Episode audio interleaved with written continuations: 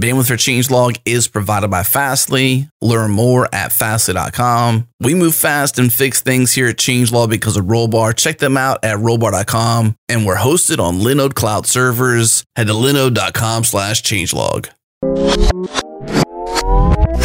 This episode is brought to you by DigitalOcean. DigitalOcean's developer cloud makes it simple to launch in the cloud and scale up as you grow. They have an intuitive control panel, predictable pricing, team accounts, worldwide availability with a 99.99 uptime SLA, and 24 7, 365 world class support to back that up. DigitalOcean makes it easy to deploy, scale, store, secure, and monitor your cloud environments. Head to do.co slash changelog to get started with a $100 credit. Again, do.co slash changelog.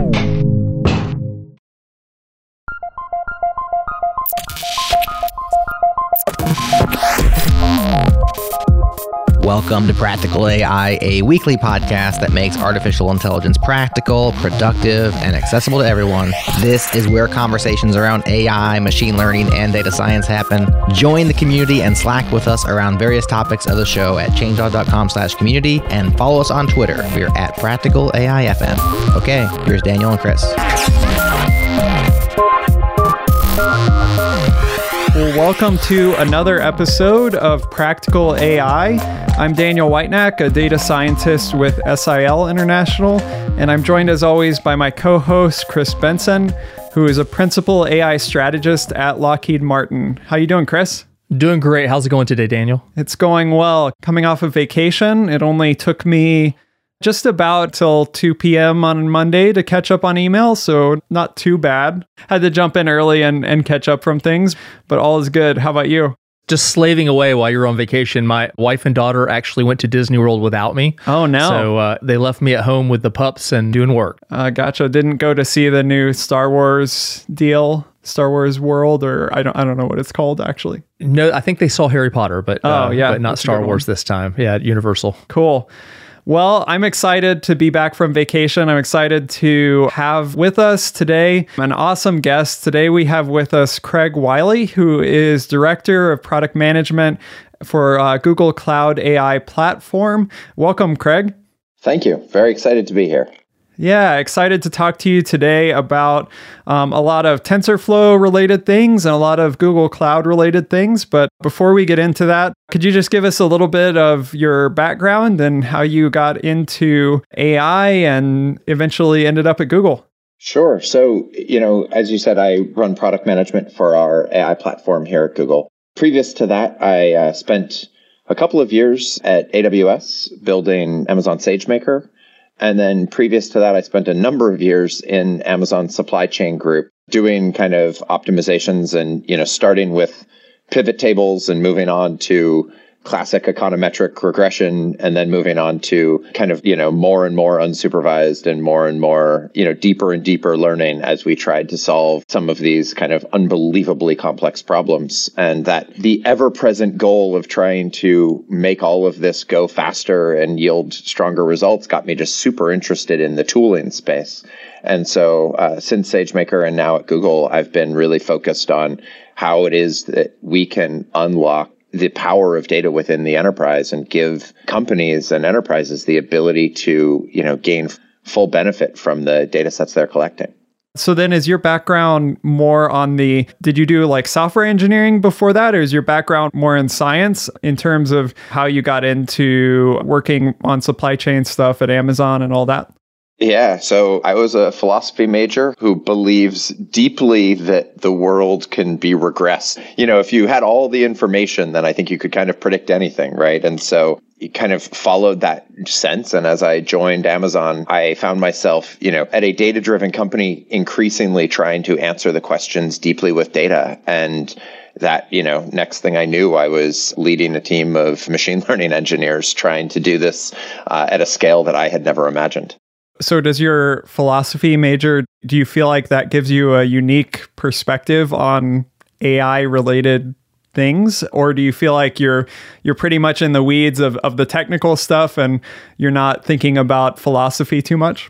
You know it's it's a little of both. There's times when i'm pretty deep in the details here and there's other times when i think that ability can lend some context uh, around some of the work we're doing in responsible AI and under just, I mean, fundamentally, you know, if we can think about these problems as, you know, here is the input and from this input we can determine an output. You know when we break the problem down into something that's that simple i really think that we can broaden the customer group who we reach out to with regards to building these types of models.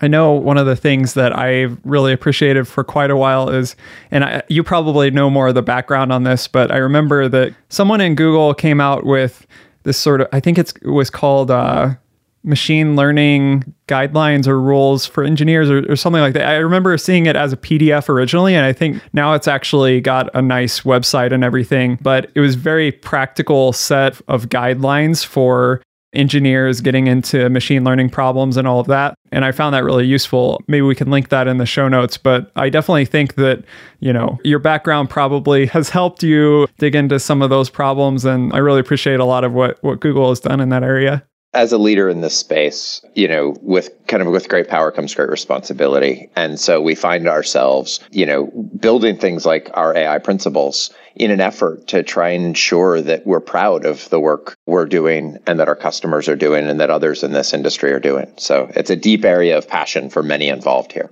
Yeah, I'm I'm not surprised. It's I know that uh, kind of going to following up on what Daniel was saying a moment ago, as Google has published uh, various principles in, in terms of how to do machine learning, how to do ethics, as which is a hot topic now uh, that we talk about quite a bit. All, all these things are certainly very much leading edge, and the rest of us in the industry are constantly looking to see what you guys are putting out there, which kind of you know leads to uh, transitions us to another topic, which is uh, TensorFlow, which obviously uh, being you know certainly one of the two dominant maybe the dominant tool out there, TensorFlow, to be able to do machine learning in this space. The, probably the vast majority of our, our listeners are quite aware of it by this time. I'm kind of curious though, what is the relationship? Could you kind of tell us what TensorFlow is and what is the relationship between TensorFlow and Google at large? And, you know, how do those communities interact? And kind of maybe give us a little bit about the origins of TensorFlow at Google, how it got kicked off, you know, how people opted into that and how the ecosystem started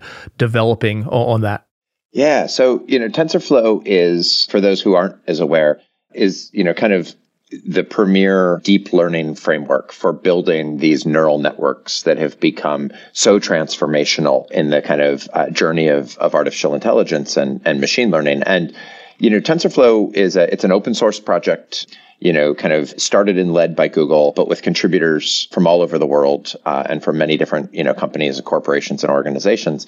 And, you know, at the end of the day, I think when I think about TensorFlow, I think about the ability for people to do increasingly complex tasks easily so that they can get to the point of value creation faster. Now, you know, you asked about kind of how we sit organizationally and things.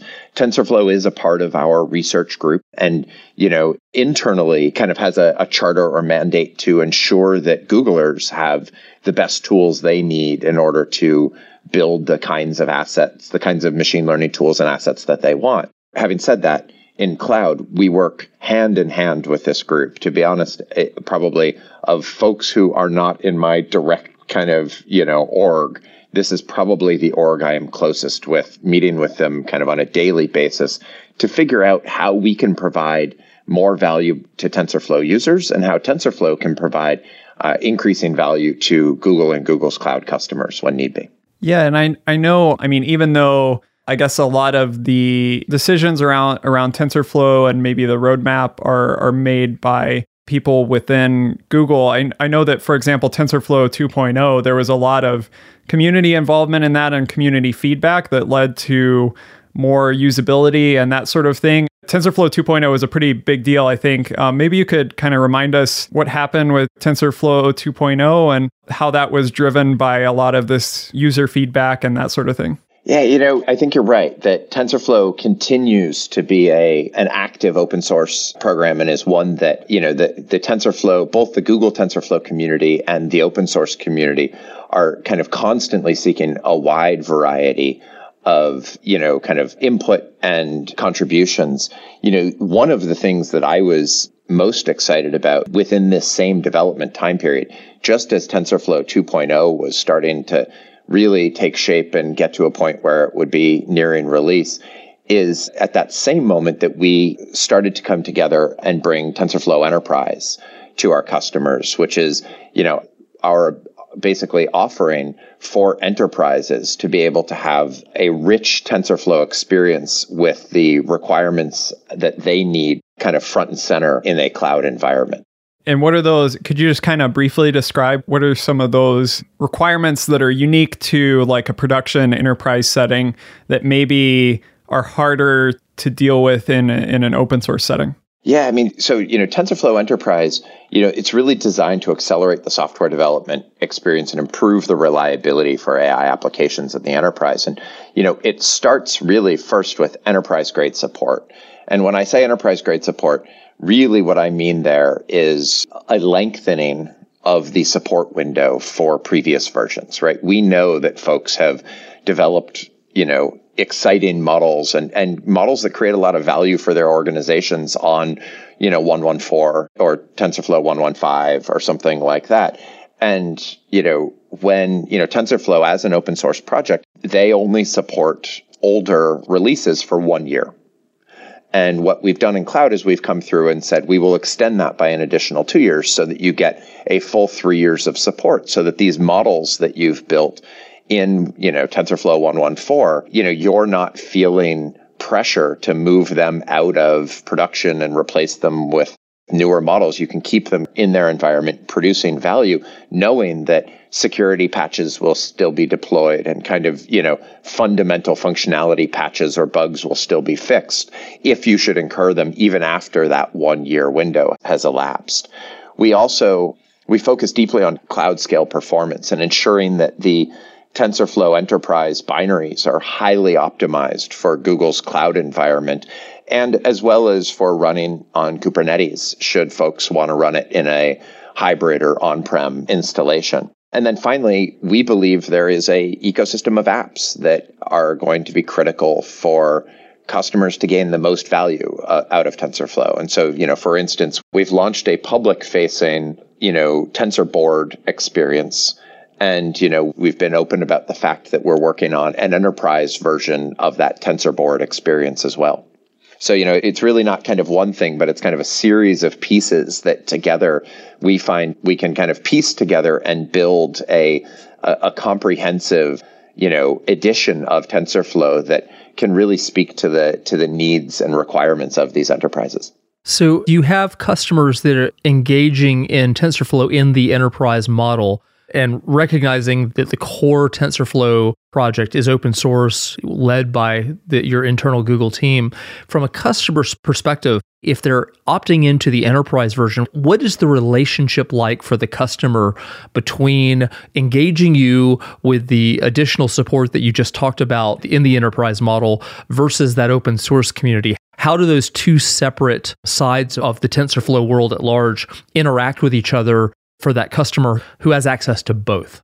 Sure. So, I mean, it really comes down to, you know, it, TensorFlow is an open source project. Anyone can go and download TensorFlow, run it on their laptop, run it on their own data center, or run it on their cloud of choice. You know, TensorFlow Enterprise, having been built and highly optimized for Google Cloud, is designed, you know, so we have a series of products such as our deep learning virtual machines, which are basically, you know, VMs within Google Cloud that are pre-configured to run TensorFlow Enterprise on them. So all you have to do is come in, pick an instance size, you know, do you want a small CPU or do you want a giant GPU and, you know, say which version of TensorFlow Enterprise you want installed and we'll we will outfit you with a machine so you'll be up and running instantly with everything you need pre-installed. And then we have containers for folks who want to use our any of our managed services, our Kubernetes managed services, or if they're running their own clusters, you know, using Kubeflow or other Kubernetes frameworks for managing AI, it gives them the opportunity to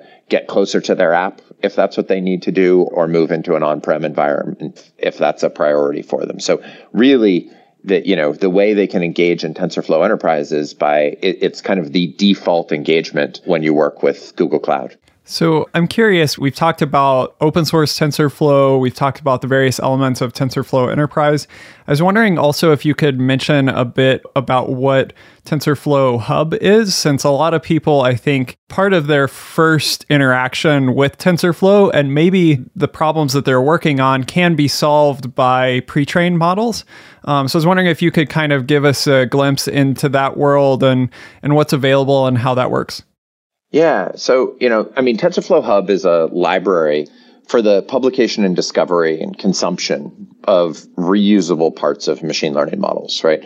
So, you know, users can create modules, which are kind of a self contained TensorFlow graph along with its weights and, and assets that can be reused across different tasks and you know, or different applications. And so really the idea here, and, and, you know, I think this is, we're increasingly seeing this both within TF Hub as well as other locations, is this idea of kind of composable AI where folks can build small pieces that others can then take those pieces, leverage them, and make them, you know, more broadly available. And so TensorFlow Hub is really a collection of those modules uh, to help accelerate the machine learning process. I'll tell you, as someone who has worked for a number of years and continues to work in cloud machine learning, a huge percentage of you know of my kind of thinking is spent on how can we you know improve the cycle time of building machine learning models and getting them into production. Because for so many companies it comes down to a hey i have a team of data scientists. That team of data scientists today can get me you know 10 models a year and if I can come through and with the tooling that we put together, we can help them double, triple, you know, 10x their velocity, then the kind of the ROI of machine learning in that organization, you know, increases substantively. And now the the problems that they're willing to attack with machine learning, you know, gets much broader. And so I think any, you know, I'm super excited about all of these technologies that give customers the ability to save time and effort and thought you know, really kind of like time of thinking and thought energy on these problems that have been solved by someone else. And you don't need to reinvent the wheel. You just need to go get their wheel, drop it in and use it in your case. And I think that's what TF Hub has shown, you know, such a strong ability to do.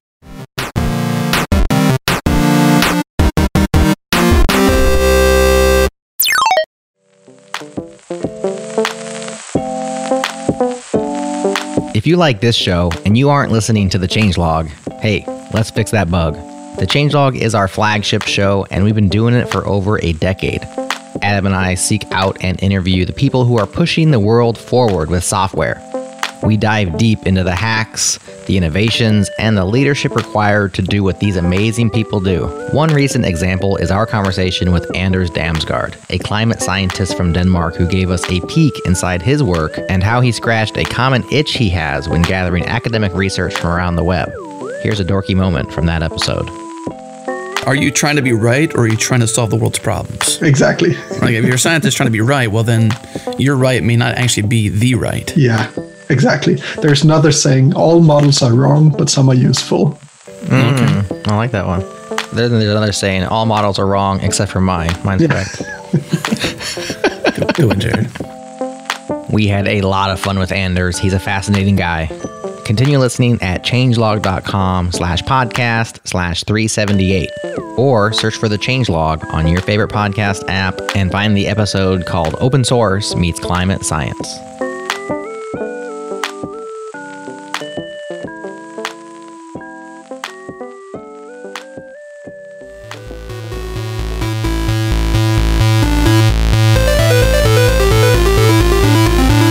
So, Craig, if you are a practitioner out there and you're, you know, you're using Google's uh, cloud AI services in the enterprise, you know, what are some of the things that you're seeing pop up over and over again in terms of use cases, in terms of applications that are kind of clearly leaning toward what your services are able to provide?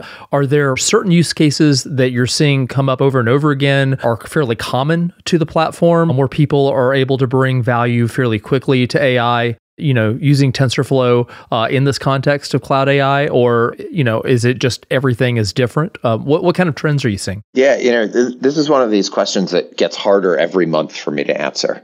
You know, like you know, I mean, if you had asked me this question a couple of years ago, I would have kind of said, oh, you know, people build great recommendation systems, and pe- you know, and people build great forecasts or great you know, vision models or something like that. And the kind of, you know, application of models was rel- still relatively narrow. But today, with, you know, if I look at company like Unity, so Unity uses Google Cloud and TensorFlow Enterprise to quickly test, build, and scale out ML models at a massive scale, right? Allowing them to serve up kind of the most relevant ads and drive revenue for game developers. And so, you know, we don't think about, you know, when we kind of turn on the game on our phone or, or you know light up the most recent you know kind of game that we're excited about. You know we don't think about the fact that there is tremendous technology going on behind the scenes to target those ads to pay for that game so that it can continue to be free for us. And you know this is something that is very important to unity and its developers and customers. And they have found tremendous success using tensorflow using tensorflow enterprise and using google cloud to you know, kind of be able to scale this problem that, you know, requires them to kick off kind of hundreds, thousands, or tens of thousands of models kind of, you know, in an effort to kind of highly target their advertising and what have you. I take that as one example. And then on the other end, I can call out a company like GM Cruise, right? So GM Cruise is, you know, a strong leader in autonomous vehicles and is a TensorFlow enterprise customer.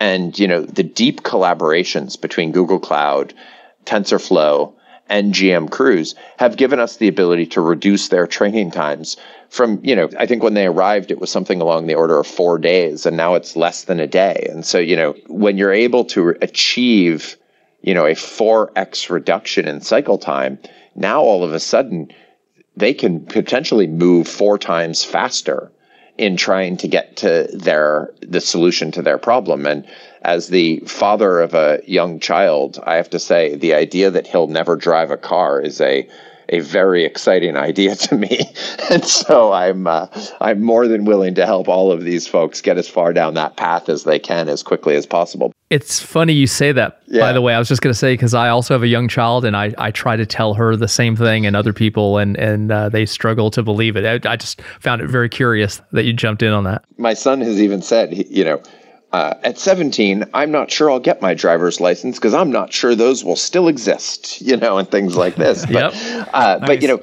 those those two problems are you know about as different from one another as could be, and certainly we see you know problems across industries, whether it's fintech, retail, manufacturing. You know, I, I continue to be humbled by the creativity that folks have in finding ways to utilize this technology to create value for their companies.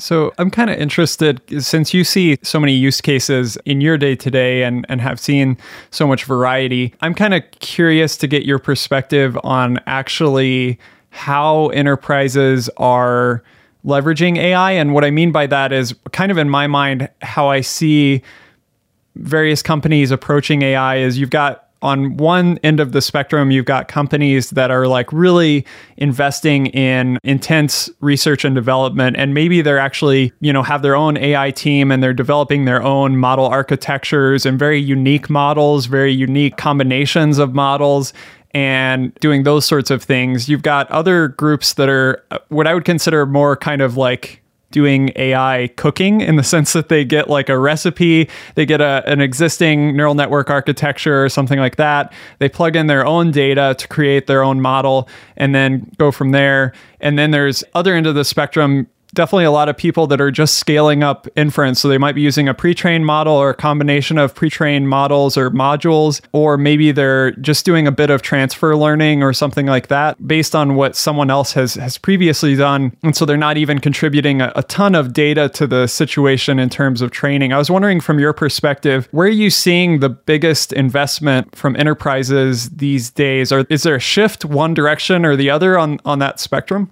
You know, it's a really good question. And, you know, it's one that we spend a lot of time thinking about and working with companies on how they're thinking about this problem. You know, I'll say the companies who I've been most impressed when I hear their strategy around these things it really comes down to where they choose to buy versus build.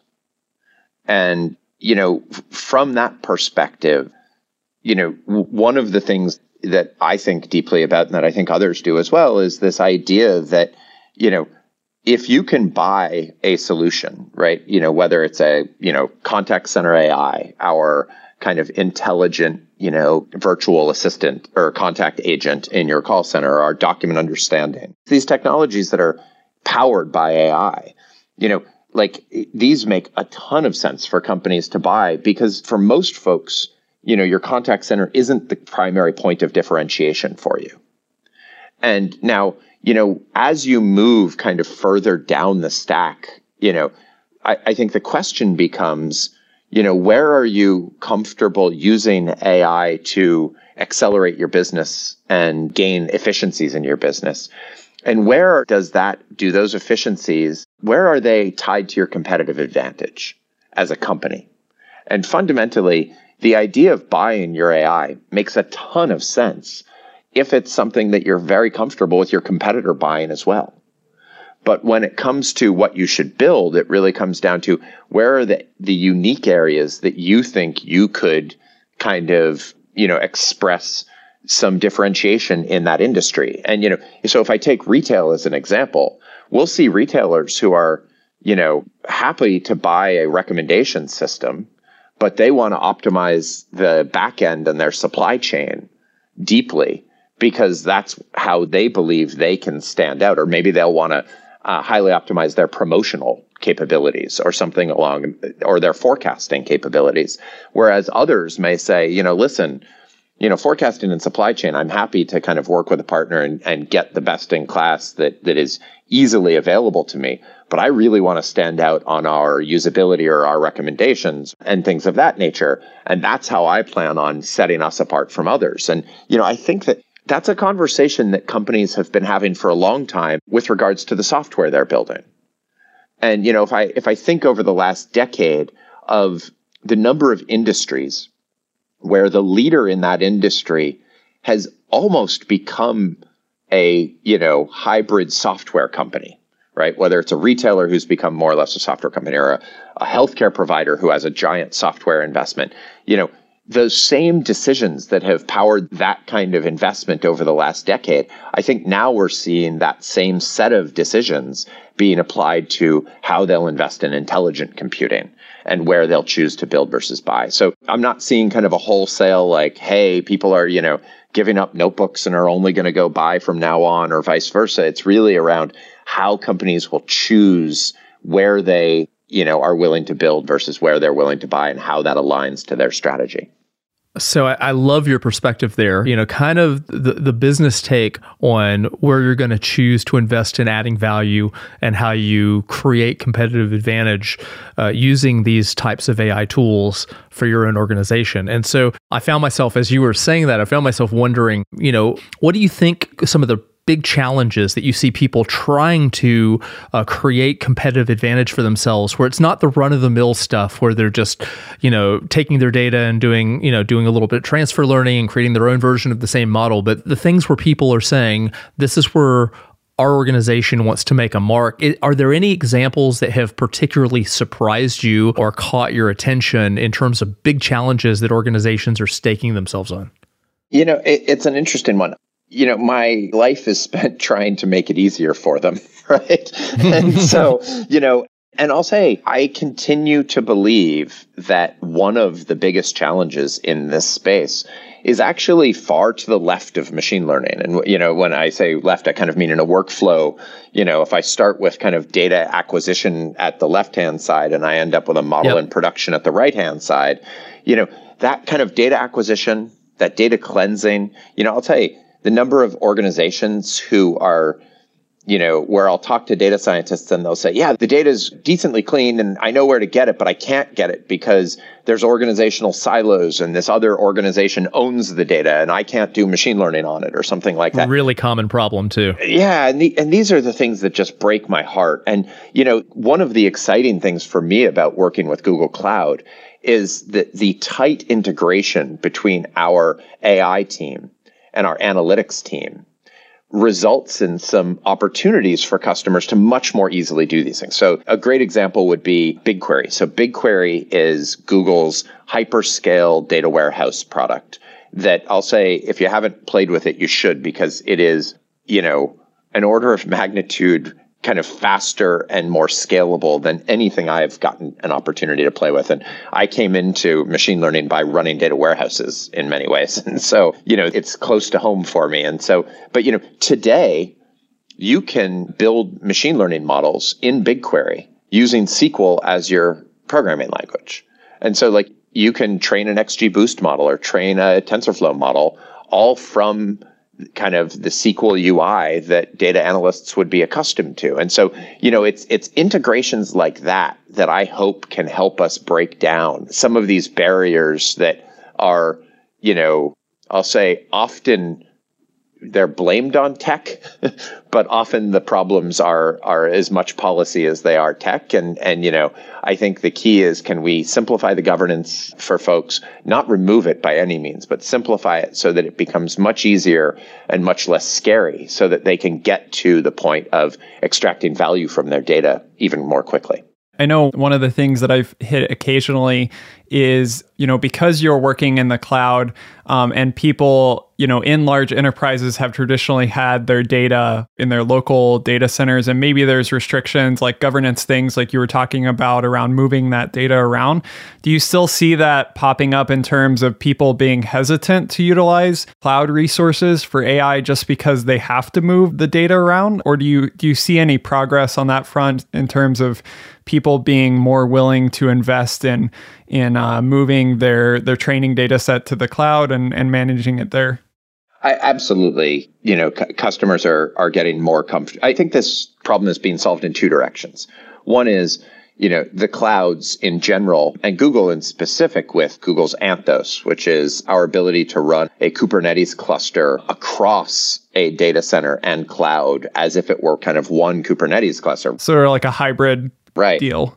You know, technologies like that start to, you know, diminish the damage of saying, hey, I, I can only have my data here and I can't move it elsewhere, kind of thing, right? And so, you know, in one direction, there are strategies like that. And then, you know, in the other direction, as cloud continues to grow, and, you know, I will routinely meet companies who will say, you know, well, my industry, and you know you can fill in with whatever industry. Doesn't allow me to put data in the cloud. And you know we'll talk to them about how many references we have in their industry who are putting data in the cloud. And it and you know it very quickly they realize that it's not their industry it's their company or even their department that has built these rules probably years ago before it was understood the benefits of things like cloud security and reliability and resiliency. And so, you know, I think those kinds of blockers are kind of falling by the wayside, either because companies are realizing that the cloud is not as scary as maybe they imagined. And then secondly, because the cloud is coming to the customers in a, in a big way. So, you know, one of the things as we kind of talk about Google's cloud AI and using TensorFlow in the cloud, I know for me, using Colab has been a real game changer. Um, it is, uh, I, I, will just go ahead and say it, it is my favorite cloud environment to work in. Uh, and I know a lot of other people who feel the same way. And so I've kind of stuck, stuck my own bias out there. You know, what kind of insights have you had into the future of how we're going to use these tools in the cloud, where Colab might be going specifically, and what kinds of you know integrations will we continue to see and accelerators will we continue to see in these types of environments? Yeah, you know whether it's Colab or whether it's notebooks on Kaggle or whether it's uh, Google's own Google Clouds, you know, Jupyter as a service or Jupyter Notebook service, you know, I continue to be excited. And I'll, I'll be honest, slightly disappointed, and I'll get into that in a moment. I, I continue to be excited by the evolution of tooling for machine learning. You know, I say slightly disappointed. I wish it were moving faster. And, you know, I think you're starting to see that with more and more kind of uh, opinionated workflows, right? Around, you know, whether it's AutoML type of, of workflows or, you know, te- you know, kind of rich templates to your point of the cooking recipes, right? That can kind of get people 90% of the way there and then let them adjust the part that matters to them.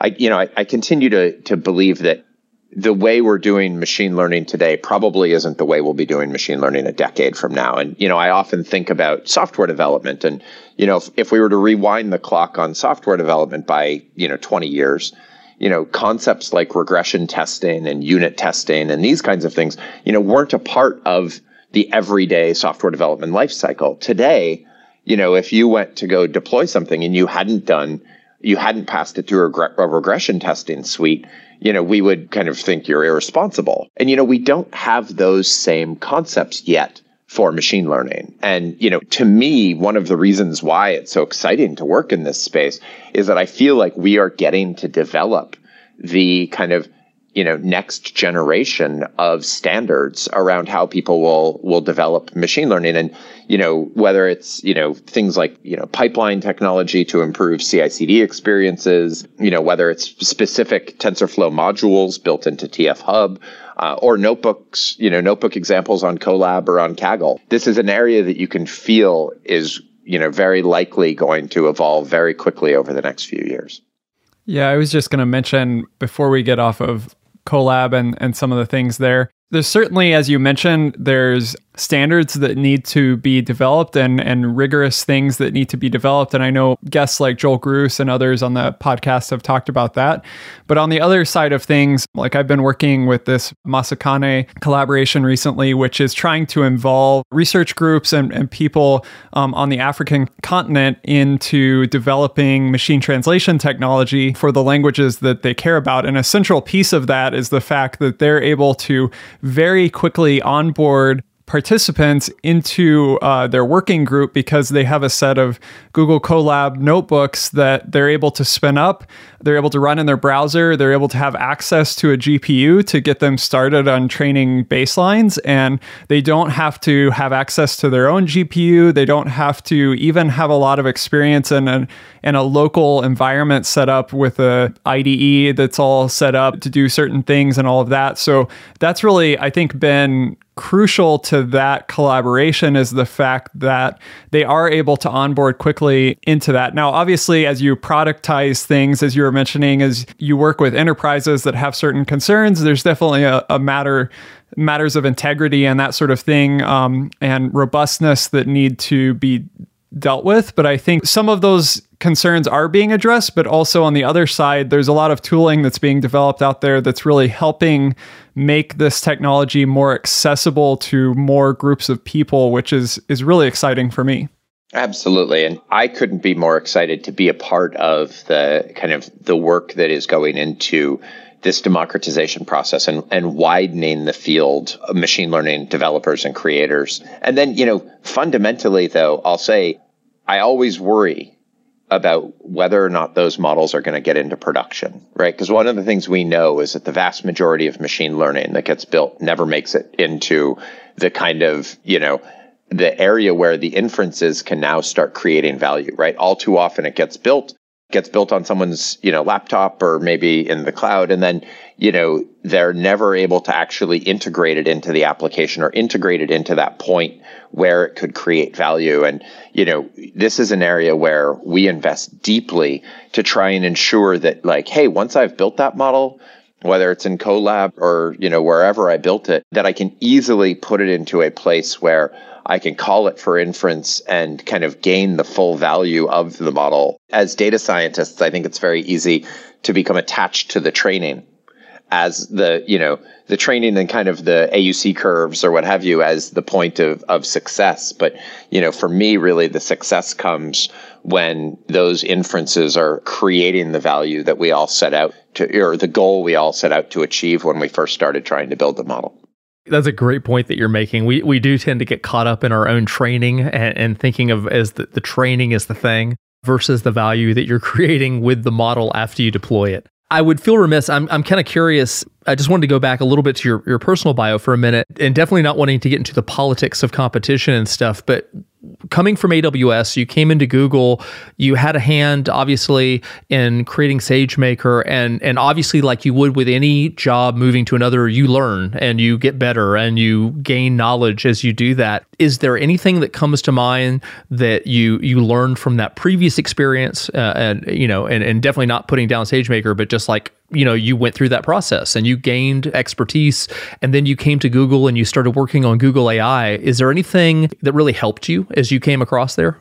You know i was unprepared for the benefit of sitting side by side with the google's research groups. You know google is clearly a leader if not the leader in ai and machine learning. And to get to you know, sit shoulder to shoulder with Jeff Dean and others as they solve some of the most complex machine learning problems in the world, and then taking the components with the kind of fundamentals or the you know the primitives that they've had to use you know extracting those out of some of these world class problems you know and putting them into an environment where enterprises of all levels can interact with them is something that you know, I was just unprepared for it. To you know, to give an example, you know, we're using, you know, if if you look at DeepMind and what DeepMind has done with AlphaGo and with with StarCraft, and then you know we use that same technology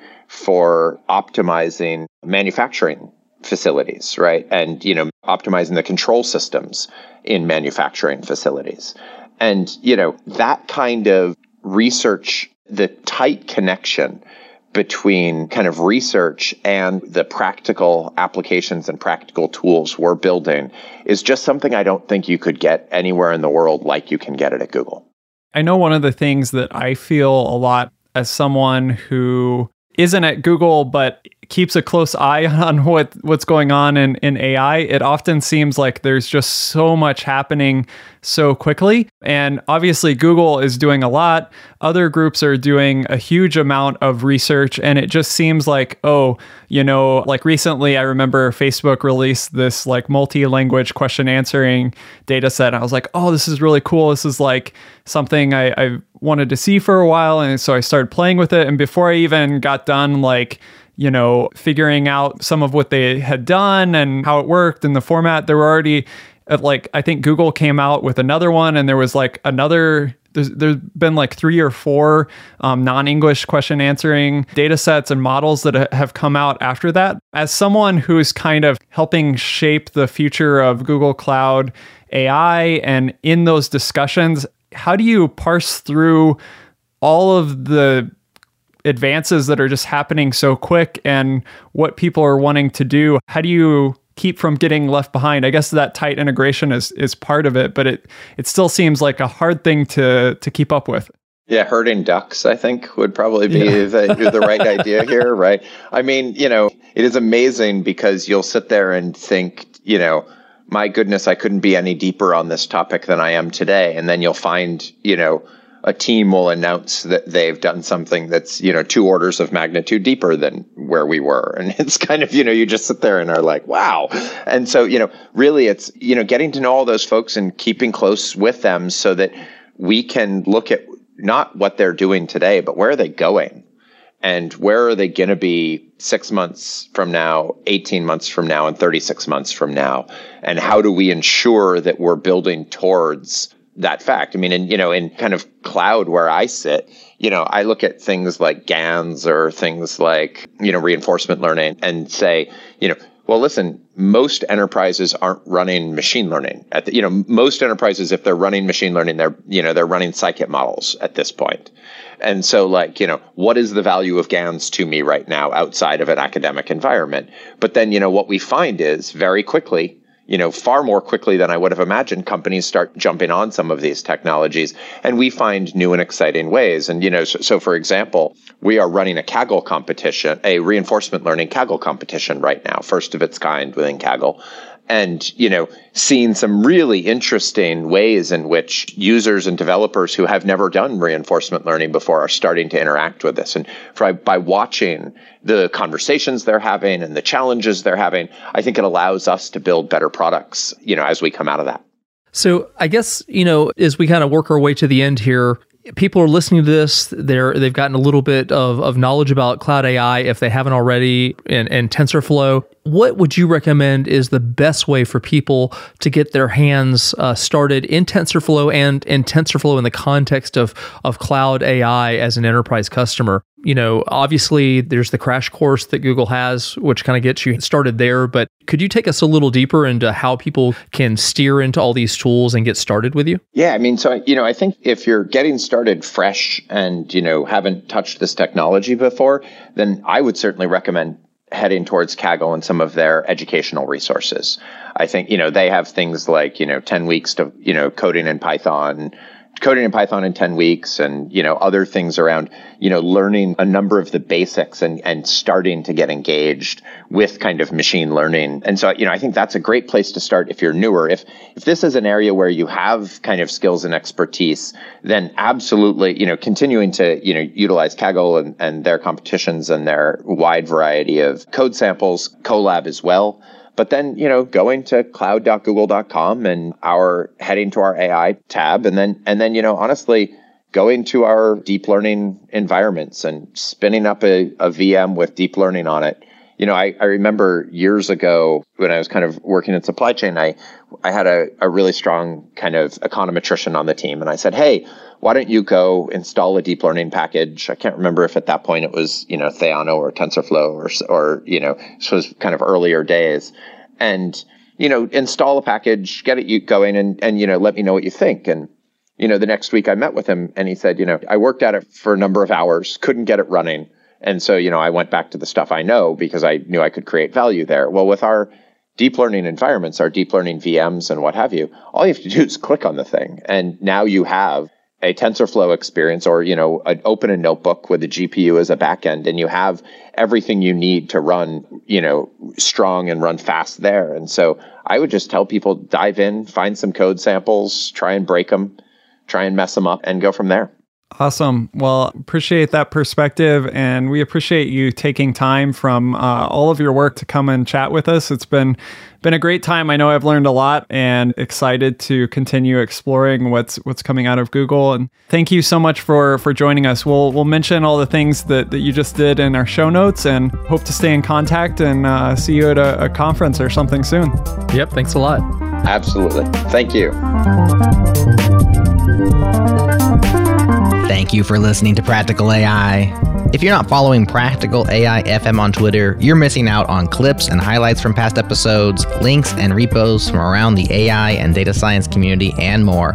Follow us, Practical AI FM. You won't regret it. Practical AI is hosted by Daniel Whitenack and Chris Benson. It's produced by me, Jerod Santo, and our music is brought to you by the Beat Freak, Breakmaster Cylinder. We have awesome sponsors. Support them, they support the show. Special thanks to Fastly, Linode, and Rollbar for helping us do what we do. If you aren't receiving Changelog Weekly every Sunday, you are missing out. It's our take on this week in the world of software, what's interesting, and why. Head to changelog.com slash weekly to subscribe. Get it for the price of a free cheeseburger. Thanks again for listening. We'll talk to you next week.